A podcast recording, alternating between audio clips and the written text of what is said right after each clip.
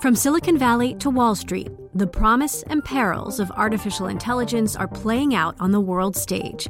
But what will the next phase of AI adoption look like? Which companies, from big tech to startups, will dominate? And where do the risks and unintended consequences lie? I'm Emily Chang. Join me at Bloomberg Tech in San Francisco, May 9th, to answer many of the industry's burning questions, alongside Snap's Evan Spiegel, Xbox President Sarah Bond, OpenAI's Brad Lightcap, top researcher Dr. Fei Fei Li of Stanford, and many more. More details and just a few tickets left at bloomberg.com slash techsf. In the more than a year-long trade war between the U.S. and China, Last Thursday was one of the few good days. Get to our top story of the morning. U.S. equity futures jumping after China's Commerce Ministry saying the U.S. and China have agreed to phase out the tariffs that were imposed during the trade war. Stocks rallied on the breakthrough, but the euphoria didn't last for long. Just the day after China said the two countries agreed to roll back tariffs on each other's goods, which, by the way, U.S. officials echoed too. President Trump himself came out and denied he's agreed to anything. This letdown, that they couldn't even agree on whether there was an agreement, was just one more reminder that this trade war is far from over. What hangs in the balance is, of course, the health of the entire global economy. There was about $700 billion in trade between the US and China last year.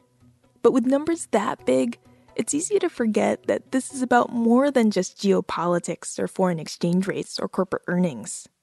It's also about the lives of a lot of people around the world whose jobs and businesses depend on the two countries getting along. For them, this last year has been their own personal nightmare. A lot of sleepless nights considering an uncertain future, caught in the middle of two quarreling superpowers.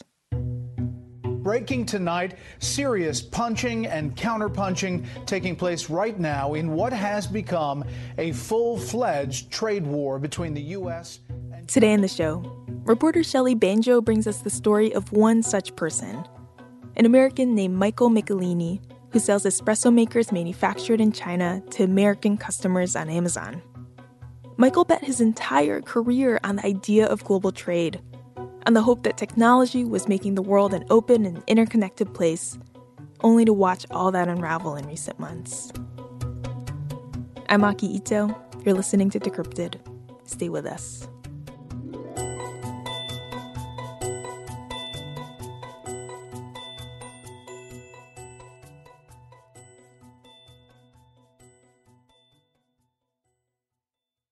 Hey, Shelly, welcome back to the show. Thanks for having me you know, you found a really interesting guy for today's episode. How'd you get to know him? Well, the trade war was in full swing, and we started to wonder what was happening to e commerce sellers who had kind of built these big businesses on Amazon, making stuff in China and selling them in the US. And so I wanted to find someone who could really tell us about what that was like. So tell me about him. Michael grew up in Hartford, Connecticut, to a blue collar working class family. Michael had to work his way through high school, working at grocery stores. Then he worked in a machine shop with his uncle. I was uh, interning in a machine shop in Connecticut where I grew up in Hartford, and it was getting shut down. I mean, I was. Uh, there was like a smart guy, Alex, and he says, you know, everything is going overseas. I don't know what we're going to do here and uh, he went to New Jersey for college and ended up getting a job on Wall Street in New York, working for Deutsche Bank. But you know, it was Wall Street wasn't necessarily for him, and he kind of, for fun, starts this bartending supplies store called NewYorkBarStore.com, where he mm-hmm. would sell things like um, cocktail shakers and beer pong accessories on eBay. I was really f- having a lot of trouble trying to buy from China while I was on Wall Street.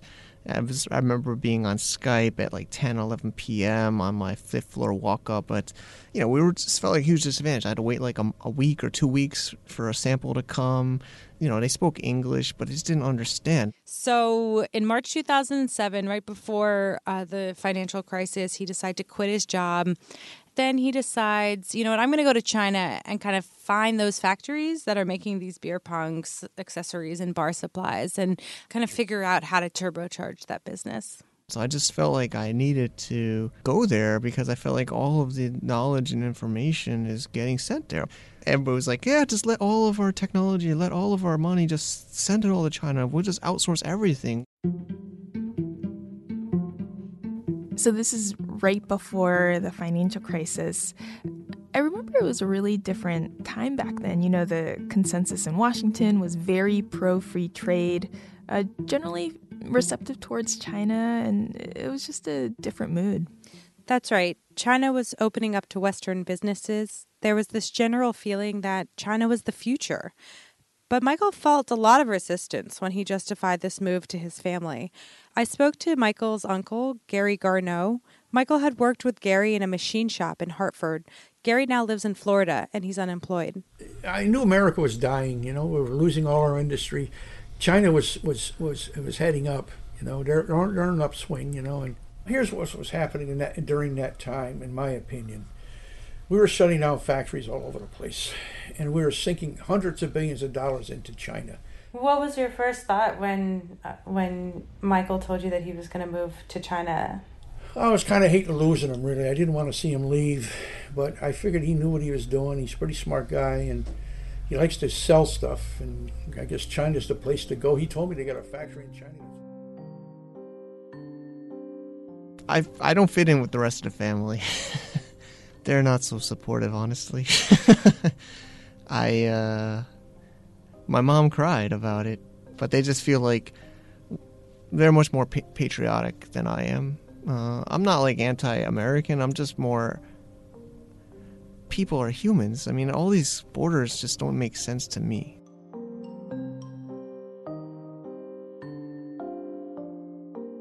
Okay, so Michael gets to China. What does he do there? So Michael immediately starts to hustle. He's dabbling in and out of e commerce. He meets his wife, who's Chinese. He sets up a consulting company that focuses on cross border trade. And then he starts a business manufacturing old school Italian espresso coffee pots. These are made in a factory in China, and then he sells them on Amazon to U.S. customers. And when is this? So, this is right around the time that uh, Donald Trump gets elected. We can't continue to allow China to rape our country, and that's what they're doing. It's the greatest step. And of course, Trump campaigned on, on very anti China, anti trade rhetoric. Right. And among the voters who voted for Trump was Michael's own uncle, Gary, who, you know, saw jobs moving from his hometown of Hartford to China, and he agreed with Trump we got to start protecting America. Don is right. We got to bring back that industry. It's going to it's going to bite us in the butt. You know, it's gonna. so Trump's presidency starts in 2017. That's right. And at first, Trump and President Xi Jinping of China are really getting along. They share chocolate cake, they visit each other's countries, and they make this plan that they're going to resolve the whole trade difference in 100 days.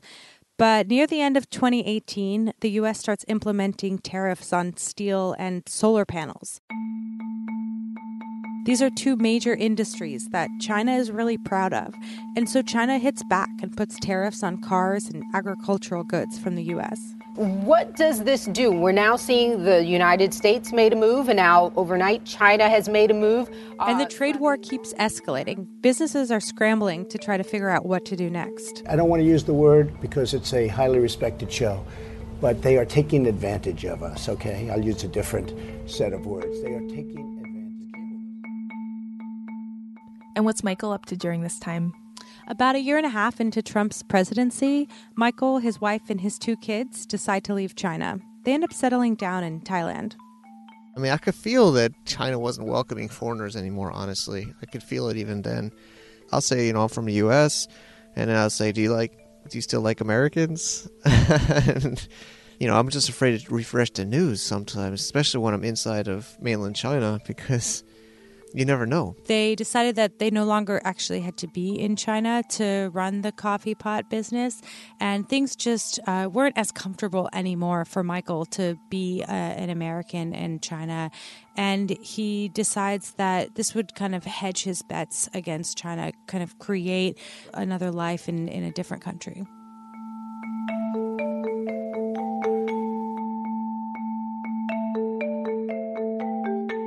We'll be right back.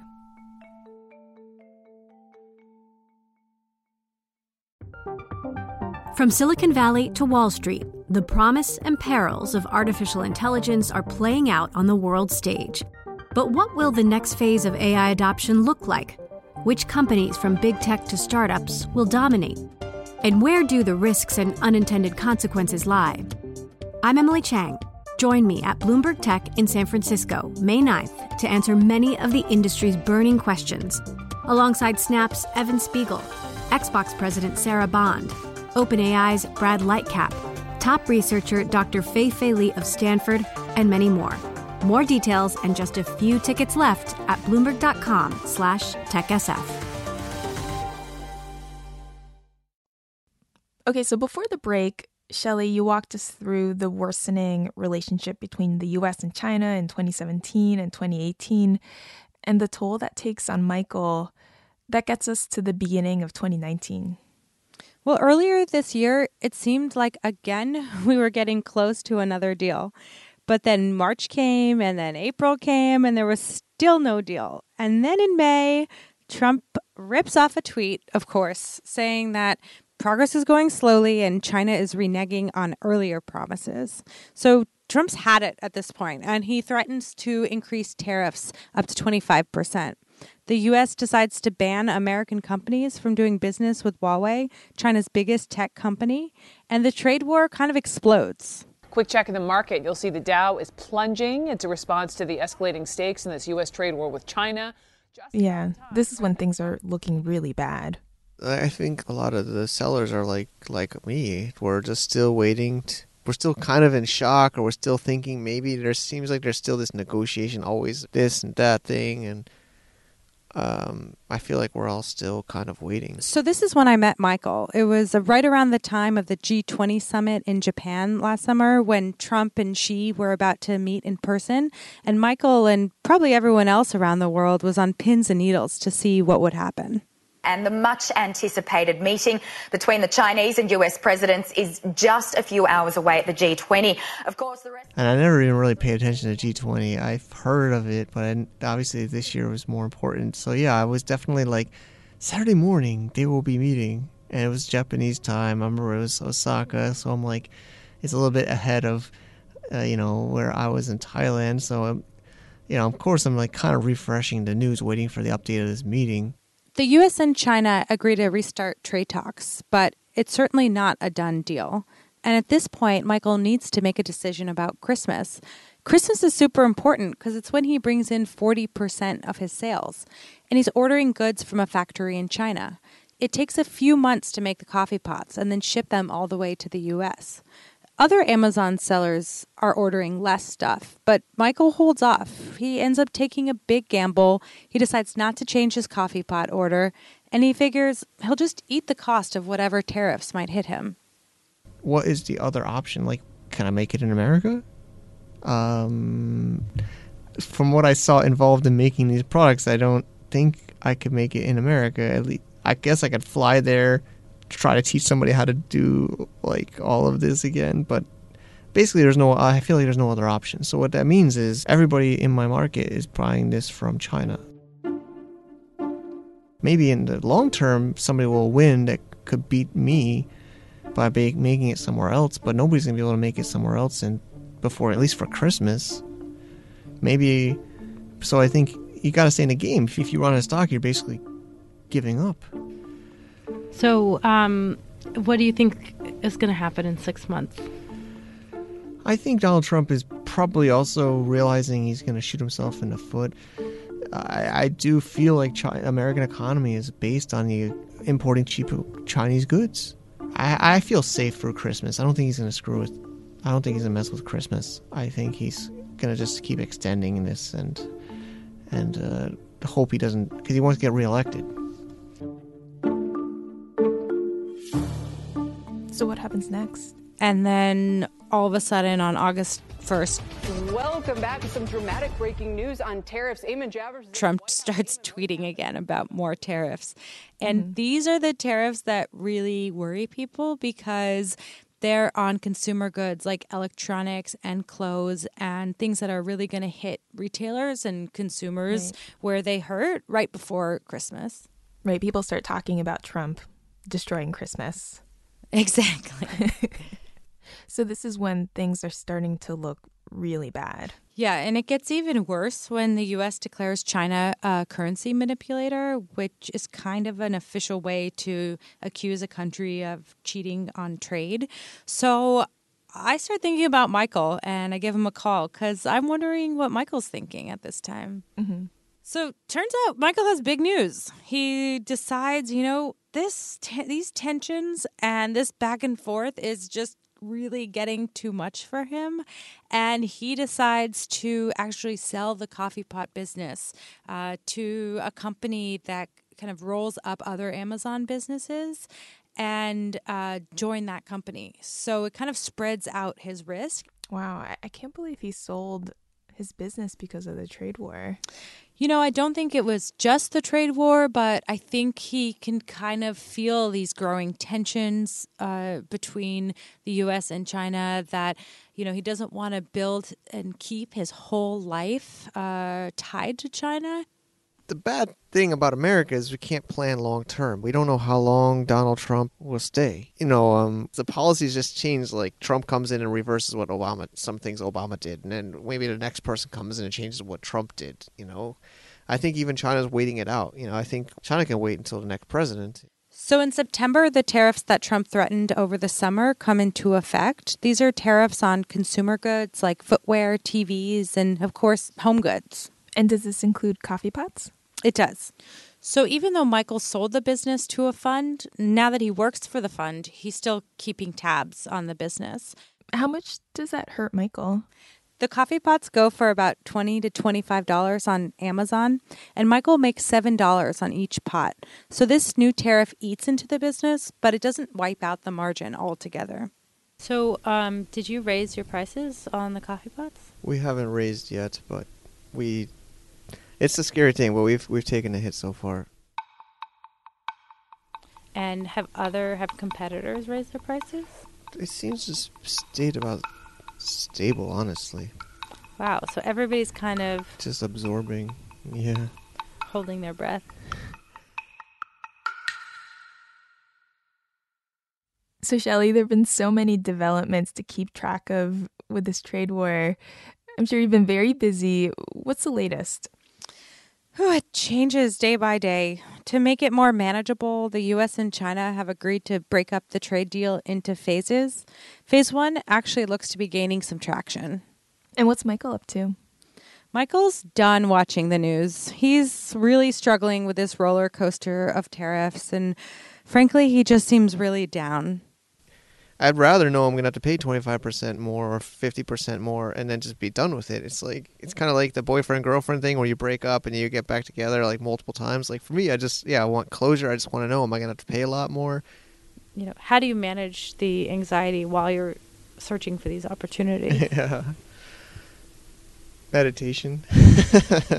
um, remembering that it's not just me, that everybody's facing this, whether you're a small individual seller or a multi million dollar seller. I mean, realizing I'm I'm I'm flexible, I'm I adapt I adapt. So I and I believe I'm more willing to take risks, I'm more willing to do what it takes to stay in the game. But he doesn't want to move all his manufacturing away from China altogether. For the coffee pot business, it's just impossible. The only place in the world at the moment that makes those coffee pots are in China. So he did look into the US. You know, Uncle Gary has said to Michael, "Why can't you make your products in the US?" And Michael's tried to explain to him that that um, you know factories don't make those coffee pots in the US uh, or in Southeast Asia or really anywhere else. And the trade deal, do you think that will help? That will help bring more jobs back to the U.S.? We have to do something, man, because all the products are made over there, and it's not the American people's fault. It's it's these corporations. But Michael said, for example, that he can't make his coffee pots in America. That nowhere in America he couldn't even find a factory to make them. Well, because they're all gone. They got moved out. It's it's we've lost a lot of our capacity. It's very it's disheartening, you know. So what do you do? opinion. Like, let's say you're Michael and you want to keep your business growing, and you, you know, he said to me, I would love to make these coffee pots in the United States. Like, what do you do if you're him? So we're in a precarious situation, man. We really are. I, I agree with you, and I agree with Mike. It's sad. You know? There's no simple solutions. There isn't. I think uh, the politicians in Washington, these ridiculous people, puppets that they have in Washington, uh, they don't understand the value of jobs. They let all these jobs leave the country. People have to have jobs. What would you do without a job, man? What would I do without a job? We have to have jobs.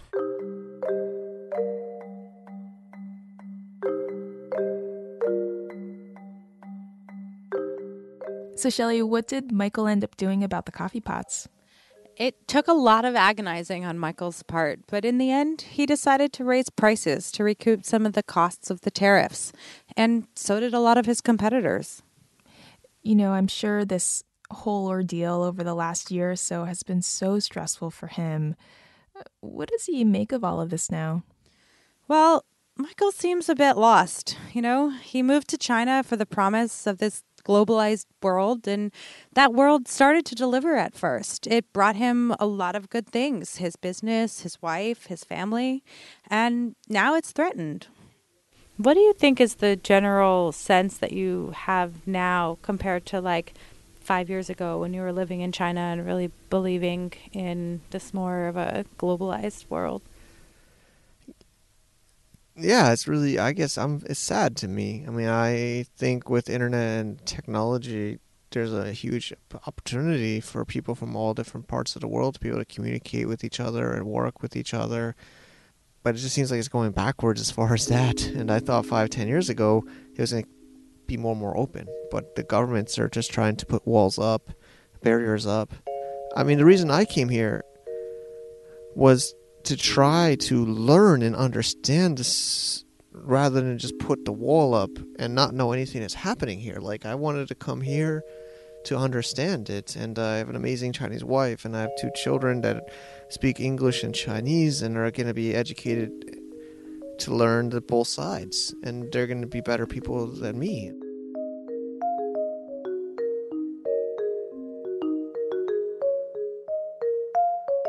Shelly Banjo, thanks for coming on the show today. Thanks, Aki.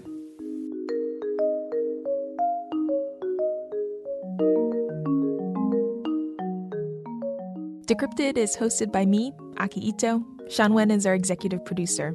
Ethan Brooks mixed the show today, and Alistair Barra was our story editor. Joe Leonardine, Matt Burley, and Dax Bruce assisted with recordings. Francesca Levy is the head of Bloomberg Podcasts. We'll see you next week.